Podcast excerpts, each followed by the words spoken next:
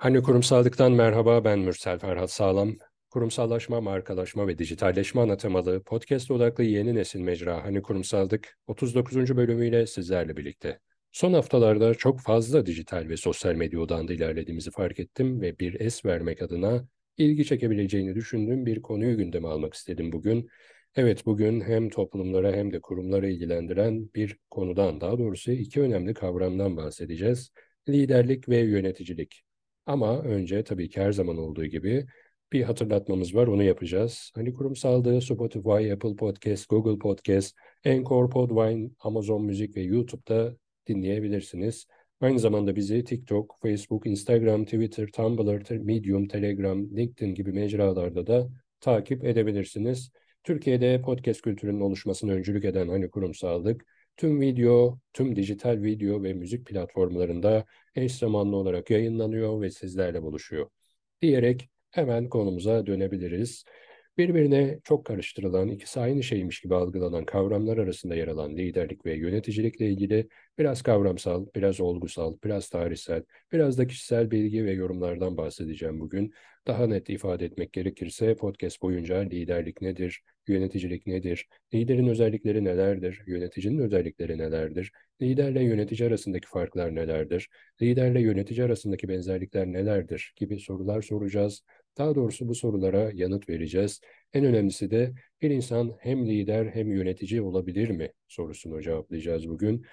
Ve e, güzel bir podcast e, olacağına inanıyorum. Çünkü çok ilgi çeken bir konu liderlik ve yöneticilik ve bir dediğim gibi başlarken de belirttiğim gibi birbirine de çok karıştırılan bir kavram diyerek devam edelim. Başlayalım aslında konumuza artık yavaş yavaş giriş yapalım. Öncelikle şunu belirtelim. Göbekli Tepe'den bugünlere dek şunu anlıyoruz ki insan hep sosyalleşmeye ihtiyaç duymuş. Yani düşünün daha tarım toplumuna geçilmemiş, yazı keşfedilmemiş ama insanlar Göbekli Tepe'de toplanma alanı inşa etmişler ve kolay bir alan değil. E, inşa edilen e, taşlara, oraya getirilen taşlara bakıldığında o taşların orada olan taşlar olmadığı da e, anlaşıldı sonraki araştırmalarda. Yani bir yerden bir zahmet çekilerek o taşlar oraya getirilmiş, belli bir düzene e, göre orası organize edilmiş ve Göbekli Tepe inşa edilmiş. Göbekli Tepe bir mabet de olabilir, bir ziyaret merkezi de olabilir. Hatta bugünkü manada Göbekli Tepe'yi bir network alanı olarak bile düşünebiliriz. Çünkü okuduğum kaynaklar ve izlediğim belgesellerden anladığım ve hatırladığım kadarıyla Göbekli Tepe sürekli yaşanılan bir alan değil. Belirli periyotlarda ve belirli mesafeler kat edilerek gelinen bir yer. Demek ki sosyalleşme ihtiyacı aslında 12 bin yıl önce de vardı. Tıpkı şimdi olduğu gibi.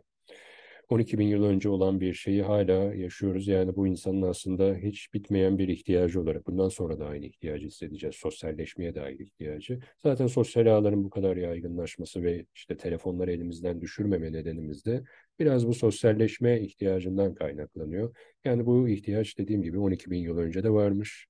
Bugün var, yarın da olacak. İnsanın sosyalleşme ihtiyacının akabinde bir ihtiyaç da tabii ki gündeme gelmiş tarihsel açıdan baktığımızda yönetmek ve yönetilmek.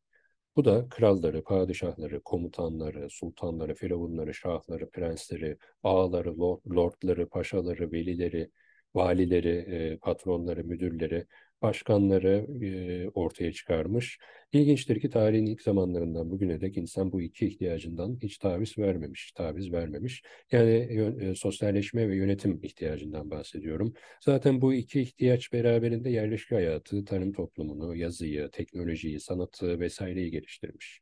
Kısacası bugünkü medeniyetin temelinde aslında insanın sosyalleşmeye olan ihtiyacı ile yönetilmeye olan gereksinimi var. Eğer bireysel bir varlık olsaydık büyük ihtimalle medeniyeti inşa etmemiz pek mümkün olmazdı. Zira bilim yapmaya lüzum duymazdık, sanatla ilgilenmezdik, yazıyı bile bulmazdık çünkü ticaretle alakamız olmazdı. İşte sosyalleşme ihtiyacı ve yönetim olgusu insanın bugünlere gelmesinde ve medeniyeti inşa etmesinde bu denli önem taşıyor. Peki liderlik nedir? Tekrar soralım. Yöneticilik nedir? Liderle liderlikle yöneticilik arasında bir fark var mı? Varsa bu farklar neler? Farklar varsa tabii ki benzerlikler de mutlaka vardır. Peki o zaman liderle yönetici arasındaki benzerlikler nelerdir? En önemlisi de bu soruyu tekrar soracağız. İnsan hem yönetici hem lider olabilir mi? Bu soruların yanıtına geçmeden evvel şunu belirteyim ki Türk toplumu 7000 yıllık bir tarihe sahip. Dünyanın hemen her coğrafyasında devletler kurmuş ve tüm dünyada bilim, sanat, edebiyat, teknoloji, askeri gibi alanlarda çeşitli geliştirmeler yapmış. Kısacası medeniyetin sürdürülebilirliğine katkı sağlamış bir toplumdur. Ve millet olarak medeni, medeniyetleşme noktasında bu denli başarılı ve ısrarlı olmamızın temelinde sosyal bir toplum olmamızın da çok büyük bir etkisi vardır. Ayrıca Türk toplumu tarihin her döneminde lider odaklı bir millet olmuştur. Bu durum dün böyleydi, bugün böyle, eminim yarın da böyle olacak. Az önce ne demiştik? Medeniyet insanın iki ihtiyacından dolayı aslında bugünlere kadar gelmiştir. Bunlar sosyalleşme ve yönetim. Şimdi lafı çok da dağıtmadan hemen lider, liderlik, yönetici, yöneticilik, yönetim gibi sözcüklerin tanımlarına bir bakalım. E, sözcüklerde nasıl geçiyor? İşte ansiklopedilerde, dijital ansiklopedilerde nasıl geçiyor? Biraz bunlara bakalım ve Türk Dil Kurumu ile başlayalım. Türk Dil Kurumu sözlüğünde lider şöyle tanımlanıyor. Önder, şef veya bir partinin veya bir kuruluşun en üst düzeyde yönetimiyle görevli kimse şeklinde tanımlanıyor. Tekrar edelim. Türk Dil Kurumu sözlüğünde lider, önder, şef, bir partinin veya bir kuruluşun en üst düzeyde yönetimiyle görevli kimse şeklinde tanımlanıyor. Liderlik ise liderin görevi şeklinde tanımlanıyor. Yönetici kelimesinin sözlükteki tanımı yönetme gücünü elinde bulunduran kişi, e, yöneten kişi, idareci, menajer şeklinde tanımlanıyor. Ayrıca yönetici ile ilgili bir tanım daha var. O da şöyle bir spor dalında takımların hazırlanması, oyuncunun bakımı, çalışma yerinin sağlanması, yapılacak karşılaşmaların planlanması ve benzeri işlerle ilgilenen kimse şeklinde tanımlanıyor. Yönetim sözcüğü de yönetme işi, çekip çevirme, idare şeklinde açıklanıyor. Türk, Türk Dil Kurumu e, Türk Dil Kurumu sözlüğünde e, lider ve yönetimle, yöneticilikle ilgili kavramlar bu şekilde tanımlanıyor. Bir de dijital ansiklopediye bakalım, Wikipedia'ya bakalım. E, liderin tanımı nasıl yapılmış? Wikipedia'da lider e, şöyle tanımlanıyor. Lider ya da önder, bulunduğu çevreye yarar sağlayan, süre gelen gelenekte köklü değişiklikler yapan ve çevreyi yönetmek için sorumluluğu, sezgi, zeka ve bilgiye dayalı karar ve uygulamalarla taşıyan kişiye denir. Wikipedia'da bir de yöneticinin nasıl tanımlandığına bakalım. Yönetici, mal ve hizmet üretimi için üretim faktörlerinin bir araya getirilmesini yöneten kişidir. Türk Dil Kurumu ve Wikipedia'da kavramların açıklamaları en yalın şekliyle bunlardan ibaretti. Şimdi akademik düzeyde birkaç tanım aktaracağız. Bakalım liderlik hakkında e, neler demişler. Biz de bu sayede liderlik hakkında bilgimizi biraz daha açmış olacağız ve bilgimizi arttırmış olacağız. Bu arada literatürde birçok tanıma tabii ki rastlamak mümkün. Bunda araştırmacıların, akademisyenlerin veya uzmanların kavrama dair değerlendirme yaparken sahip oldukları sosyal ve bireysel değişkenlerin etkisi tabii ki çok büyük. Yine de genel olarak kavrama dair literatürde yer alan birkaç tanımı aktarmakta yarar olduğunu düşünüyorum. O yüzden de birkaç tanımı not aldım sizlere aktaracağım. İngilizcesi leadership olan liderlik sözcüğünün Anglo-Sakson kökeni yol ya da yön anlamı taşımakta. Peter Drucker'a göre lider, grup üyelerinin vizyon kazanmasına ve kişisel özelliklerini geliştirip normal düzeylerin üzerinde performans göstermelerine yardımcı olan kişi, Profesör Doktor Erol Eren ise lideri, grup üyeleri tarafından hissedilen ancak açıklığa kavuşmamış olan ortak düşünce ve arzuları benimsenebilir bir amaç biçiminde ortaya koyan ve grup, üyeleri, grup üyelerinin potansiyel güçlerini bir amaç etrafında faaliyete geçiren kimse olarak tanımlıyor.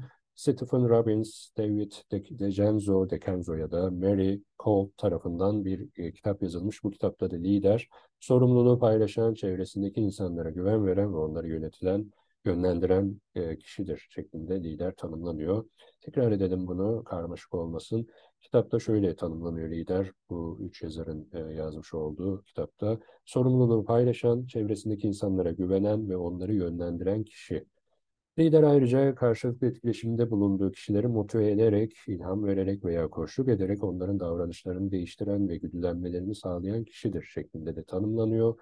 Tamer Koçel liderlik sürecini belirli koşullarda mevcut kişilerle veya grup amaçlarını gerçekleştirmek üzere bir kimsenin başkalarının faaliyetlerini etkilemesi veya yönlendirme süreci olarak tanımlıyor. Richard Draft'a göre liderlik, belirli amaçlara ulaşma yönünde bireyleri etkileme yeteneği şeklinde tanımlanıyor. Profesör Robin Martin'e göre liderlik aslında kişilerin, ekiplerin ve işletmelerin hedeflerine ulaşmasında çalışanlara yardım etme amacıyla onları etkileme süreci şeklinde tanımlanıyor. Akademisyen Elif Doğan'a göre lider ekibinin gücünü, ekibinin gücünden yararlanarak örgütün amaçlarını belirleyen ve bu amaçları geliştire, geliştirecek yapıyı sağlayan yaratıcı, başlatıcı kişi şeklinde tanımlanıyor. Öte yandan lider, dürüst, olgun ve çalışkan olmalıdır şeklinde de bir kanı söz konusu. Ben bir makalede liderliği tabii ki şöyle tanımladım. Farklılaşmak liderliğin en önemli unsurudur diyorum. Benim liderlik tanımımda bu şekilde. Ee, öte yandan ben liderliğin doğuştan bir yetenek olduğunu düşünüyorum. Buna karizma etkisi de, karizma efekti de diyebiliriz. Tabii yetenek işin sadece %50'si her yetenek gibi liderliğin de işlenmesi gerekiyor. Geriye kalan %50'yi süreçte edinilen, edinilen e, detaylar sağlıyor diyelim. Liderlik çevreni ortaya çıkarmak için eğitim, çalışma, çevre koşulları, network, sosyal ortam, değerler sistemi, tarihsel birikim, toplumsal beklentiler, ekonomi, psikoloji, ailevi durum, kültür, entelektüel birikim, ilgi alanları gibi etmenler vardır. Peki her eğitimli ve tüm diğer şartları sağlayan, bu saydığımız şartları sağlayan insanlar lider olabilir mi derseniz cevabım tabii ki hayır. Çünkü kalan yüzde elli olmadan, yani yetenek olmadan, yani doğuştan gelen o özellik olmadan eldeki bu diğer yüzde elli liderlik şartları noktasında hiçbir işe yaramıyor. Fakat o tüm o diğer koşullar size yöneticilik ünvanı kazandırabilir. Yani umudunuzu kaybetmeyin. Tüm bu tanımlardan anlıyoruz ki liderin özünde başkalarını etkilemek ve davranışları belirlemek gibi e, önemli iki olgu var. Bu arada araştırmacılar liderliğin doğuştan mı yoksa süreçte edinilen bir e, değer olup olmadığı ile ilgili ikiye ayrılmış durumda. Liderliğin bir özellikler bütünü mü yoksa bir süreç mi olduğu ile ilgili e, detaylar söz konusu ve bu çok net olmamakla birlikte her ikisi de literatürde belirli bir belirli bir tanıma oturtulmuş. Özel, e, buna da bakalım tabii ki özellikler açısından bakıldığında liderin farklı düzeylerde ortaya çıkan ve doğuştan gelen bir takım özelliklere sahip olması önemli görülmüş araştırmacılar tarafından. Bunun yanı sıra bu özelliklerin farklı bireylerde de ortaya çıktığı gözlemlenmiş. Bu arada tabii ki liderlik kavramı süreç olarak değerlendirildiğinde liderin takipçileri, takipçileriyle, hayranlarıyla veya işte e, taraftarlarıyla oluşturduğu etkileşim süreci önemsenmiştir. Bu bilgiden yola çıkarak iki temel başlık odağında e, liderlik kavramına bakalım. Özellik olarak liderlik, boy, zeka, dışa dönüklük, yakışıklılık, güzellik, güvenilirlik, dürüstlük, öngörülülük, özgüven, bilgi, iletişim, duygusal olgunluk, yüksek farkındalık, kar, kararlılık, iş bitiricilik, ikna edicilik, açık sözlülük, cesaret, savaşçılık gibi yetenekler ve diğer ayırt edici farkları kapsar. Kısacası özellikler temelinde bakıldığında lider, takipçilerini etkileyebilecek karakteristik, duygusal ve duysal özelliklere sahip olan kişidir. Az önce de belirttiğim gibi tüm bunlarla beraber lider bir karizma ya da sahip olur. Süreç olarak liderlik ise etkileşimden ibarettir aslında. Koçel'in e, ifadeleriyle bunu biraz daha açalım. Buna göre süreç olarak liderlik takipçi ve koşullar arasındaki ilişkilerden oluşuyor. Tabii toplumsal koşullar ve şart, e, çevre şartları zaman içerisinde değişiklik gösterebilir. O zaman mevcut liderlik biçimi veya davranışı da değişebilir. Bu yüzden bazı uzmanlar liderliği zamana ve şartlara göre değişken, değişen, e, zamana ve şartlara göre değişen karmaşık bir sistem çıktısı olarak görmüşlerdir. Yönetici ile ilgili bilgi aktarımına geçmeden önce liderlik türlerini de e, kısaca e, sıralayalım bakalım. Liderlik vizyoner, kültürel, süper etik, transformasyonel ve transaksiyonel gibi türlere ayrılmıştır. Tabii hepsinin açık, açıklaması var, hepsinin açıklaması var ama konuyu çok uzatmış olacağız. O yüzden belki farklı bir podcast'te buna değinebiliriz. Öte yandan Robert House tarafından ortaya konulan amaç yol teorisi odağında liderlik, destekleyici liderlik, yönetici liderlik, başarıya yönelik liderlik, katılımcı liderlik şeklinde de kategorize edilmiş. Evet aslında anlatmakla bitiremeyeceğimiz bir konudayız. Dolayısıyla notlarım arasında konu başlıklarını hızlıca, bazı konu başlıklarını hızlıca geçmek zorunda kalıyorum. Belki aralarda böyle 6-7 dakikalık mini podcastler yayınlayarak alt konulara değinebiliriz. Ee, siz de talep ederseniz tabii ki. Örneğin liderin özelliklerini veya liderin liderlik türlerini daha detaylıca ama mini e, seriler şeklinde aktarabiliriz. Şimdilik e, bu noktada ara verelim ve yönetici nedir konusuna geçelim. Lider üzerine çok konuştuk gerçekten. Biraz da yöneticinin tanımlarına bakalım. Akademik kaynaklarda yönetici nedir sorusunun tabii ki lider nedir sorusunda olduğu gibi birçok cevabı var. Hemen bunlara geçelim. İrfan Erdoğan'a göre yönetici, belli bir amaç doğrultusunda bir araya gelen işbirliği içinde takım çalışmasına önem vererek etkili ve verimli olarak insanları hedefleri doğrultusunda yönetme sorumluluğunda olan bireylerdir şeklinde tanımlıyor. Öte yandan yöneticiler görevlerini yerine getirirken insan ilişkilerini, zaman etkinliğini ve maddi kaynakların bir arada kullanmakla e, maddi kaynaklarını e, bir arada kullanmakla yükümlüdür yöneticiler. Yönetici ile ilgili yapılan bir diğer tanım e, Aytaç Açıkalın tarafından yapılmış. Bu tanımda yönetici, sistemler arasındaki dengeleri kuran kişidir şeklinde yorumlanıyor. Bu noktada yönetici tiplerine de değinmek gerekir diye düşünüyorum. Mesela yapılarına göre yöneticiler, klasik yönetici ve modern yönetici şeklinde bir ayrıma sahip. Göreve ve ilişkiye verdikleri öneme göre yönetici tipleri ise serbest yöneticiler, otoriter yöneticiler, insancıl yöneticiler, orta yolcu yöneticiler, demokratik yöneticiler şeklinde bir sınıflandırmaya sahip. Yönetici türleri konumlarına göre de tasnif edilmiş durumda. Buna göre görev yaptıkları düzeye göre de sınıflandırıldıklarında yöneticiler üst düzey, orta düzey ve alt düzey olmak üzere üçe ayrılıyor. Peki yöneticiler hangi özelliklere sahip olmalı? Aslında bu noktada liderin sahip olması gerekenlerle yöneticinin sahip olması gereken özellikler birbirine çok benziyor. Mesela yöneticilerin sahip olması gereken vasıfları üç ana başlık altında karakter, entelektüel ve sosyal özellikler odağında değerlendirebiliriz. Bu noktada değerlendirebiliriz. İrfan Erdoğan'ın bu ayrımına göre karakter olarak bir yönetici dengeli, hafıza gücü kuvvetli, ciddi, dinamik, uyumlu, dikkatli, girişken, durumlara karşı açık, kararlı ve düzenli olmalıdır.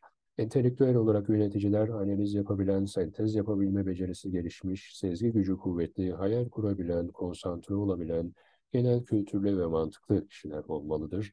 Son olarak sosyal özellikler odağında yöneticiler hitap etme becerisi kuvvetli, grubu anlayabilen, iş disiplini olan, işbirliği yapabilen, kendini ayarlayabilen, dış görünümüne önem veren bireyler olmalıdır. Evet, birçok detaydan bahsettik. Nihai noktada yönetici ile lider arasındaki birkaç farka değinip artık podcast'i bitirelim diyorum. Başta da söylediğim gibi bu iki kavram birbirine gerçekten çok karıştırılıyor bir e, arkadaş ortamında, bir e, iş ortamında bu kavramlara değindiğinizde e, ikisi aynı şeymiş gibi algılandığını, ikisi aynı şeymiş gibi konuşulduğunu eminim duymuşsunuzdur veya duyarsınız. Bunun bir denemesinde yapabilirsiniz. Bu arada bu anlattıklarımdan yola çıkarak siz de kendinize bir puan verebilirsiniz. Yani ben bir liderim veya ben bir yöneticiyim veya ben bir lider yöneticiyim e, şeklinde tanımlamalar yapabilirsiniz kendinizle ilgili.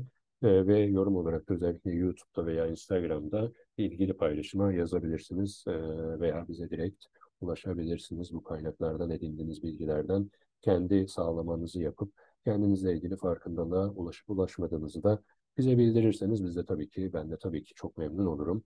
Ekip arkadaşlarım bana bütün mesajları iletiyor. Ben de hepsini mutlaka okuyorum.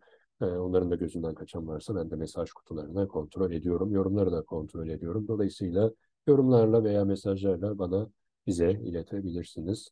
Şimdi e, bunu dedikten sonra da e, diğer bir konuya geçelim. E, bazı farklar var demiştik daha doğrusu. Onu ona devam edelim. İşletme Ekonomi ve Yönetim Araştırmaları dergisinde lider yöneticilik makalesini baz alarak bu farkları şöyle bir sıralayalım yönetici ile lider arasında veya liderle yönetici arasında nasıl bir fark varmış, nasıl nasıl farklar varmış bunlara değinelim. Yönetici organizasyon işlerini planlar, organize eder ve uygulanmasını sağlar. Lider ise organizasyon amaçlarına ulaşmasında örgütün arzu edilen davranış standartlarına kavuşmasını sağlar. Yöneticide bir tür kalıpsallık mevcuttur. Yönetim belirlediği, yönetimin belirlediği yönetim kalıplarının dışına çıkmaz yönetici. Ancak lider tam tersine değişimci ve üretken fikirlere daima açıktır ve kuruluşun geleceğine faydası olan her düşünceyi değerlendirir. Yöneticiler genelde firma ya da kurum liderlerine hizmet ederler ancak liderler hedef ve politikaları kendileri belirler ve buna göre e, bir yol haritası çizer. Yönetici gücünü yasa, yönetmelik veya kurallardan alır. Liderlerse kendilerini kendilerine verilen doğuştan yetenekleri güce dönüştürürler. Yöneticiler her ne kadar dürüst, e, her ne kadar üst kademede olsalar da genellikle etkilenen tarafta yer alırlar. Oysa liderler daima etkileyen kişiler olmuşlardır. Yöneticiler kariyer umudu taşır, liderlerse daima kariyer sahibidirler. Sadece lider oldukları anlaşılıncaya kadar değerleri bilinmez, özellikle Türkiye'de. Yöneticiler sınırları çizilmiş formal bir yapıya ihtiyaç duyarlar. Liderler kitleleri etkilemek için bu tür yapılara muhtaç değildirler. Yöneticiler tanımlanmış alanda boyu gösterirken liderler sürekli tanımlama peşindedirler. Yöneticiler bireylerin kural ve cezai yaptırımlarla e, disipline eder. Bireyleri e, kurallarla ve cezai yaptırımlarla e, disipline, disipline ederler veya kontrol ederler. Oysa liderler e, kişisel özellikleri sayesinde insanları etkiler ve kişileri kendi disiplin anlayışına uydururlar. Yöneticiler yönetim işini bilimsel vurgulara göre icra ederken liderler keşfedilmemiş yönetim unsurlarının peşine düşerler. Yöneticiler genellikle hedeflere ulaşma eğilimindedirler. Liderlerse hedef saptama eğilimindedirler. Aynı makalede e, lider yönetici kavramına ve bu kavramla doğru orantılı olarak lider yöneticinin özelliklerine de değiniliyor. Benim de yorumlarımla desteklediğim bu özellikleri sıralayalım ve e, bakalım lider yöneticiler nasıl tanımlanıyor. Lider yönetici dediğimizde aklımıza şunlar gelmeli. İnsana değer verir, eğitime değer verir, güçlü iletişim yeteneğine sahiptir, sorumluluk duygusu taşır ve ayrıca bunu ekibine ve paydaşlarına da kazandırır. İlkelidir, erdemlidir, erdemlidir, etik değerleri vardır, hukuka saygılıdır, yeniliği destekler, dönüşüme değer verir, kurum içi girişimciliği de destekler. Bu arada son olarak e, bir konuyu da aktaracağım ama bu kurum içi girişimcilik olgusunu bir e, gündeme getirmek istiyorum. Hatta bununla ilgili e, kurum içi girişimciliği destekleyen kurumlarla belki bir podcast serisi bile yapmayı düşünüyorum aslında. Yani hani kurumsallığın içinde ayrı bir seri olarak, bir devam serisi olarak daha doğrusu düşünüyorum. Çünkü kurum içi girişimciliği, ajanslar çok konuşuyor, kurumlar, girişim, e, yeni startuplar çok konuşuyorlar. Fakat e, bu sadece e, genellikle lafta kalıyor. Lafta kalmaması için neler yapılması gerektiğini de bu podcast serisinde bunu uygulayan kişiler tarafından, firmalar, yöneticiler ve liderler tarafından, ajanslar tarafından, ajans başkanları tarafından e, konuşmak istiyorum, onları dinlemek istiyorum ve bilgilerini, tecrübelerini aktarmalarını istiyorum açıkçası. Buradan da bunu duyurmuş olayım. Yani böyle bir e, devam serisi de olacak. Kurum, kurum içi girişimcilik önem arz ediyor. Herkes bunu konuşuyor. Markalaşmanın bir unsuru olarak görüyorum ben bunu. Daha doğrusu stratejik marka yönetiminin bir unsuru görüyorum kurum içi girişimciliği. Fakat dediğim gibi genelde lafta kalıyor. Ne yazık ki pek uygulanmıyor. Türkiye'de birçok konu lafta kalıyor. Sadece reklam, PR amaçlı kullanılıyor. Fakat gerçeğe dönüşmesi pek mümkün olmuyor. Ama e, tabii ki herkesin hakkını yemeyelim. Bunu gerçeğe dönüştürenler de var. Onları da dinleyeceğiz. Diyerek böyle bir parantez açmış oldum. Parantezi kapatıp hemen devam edelim.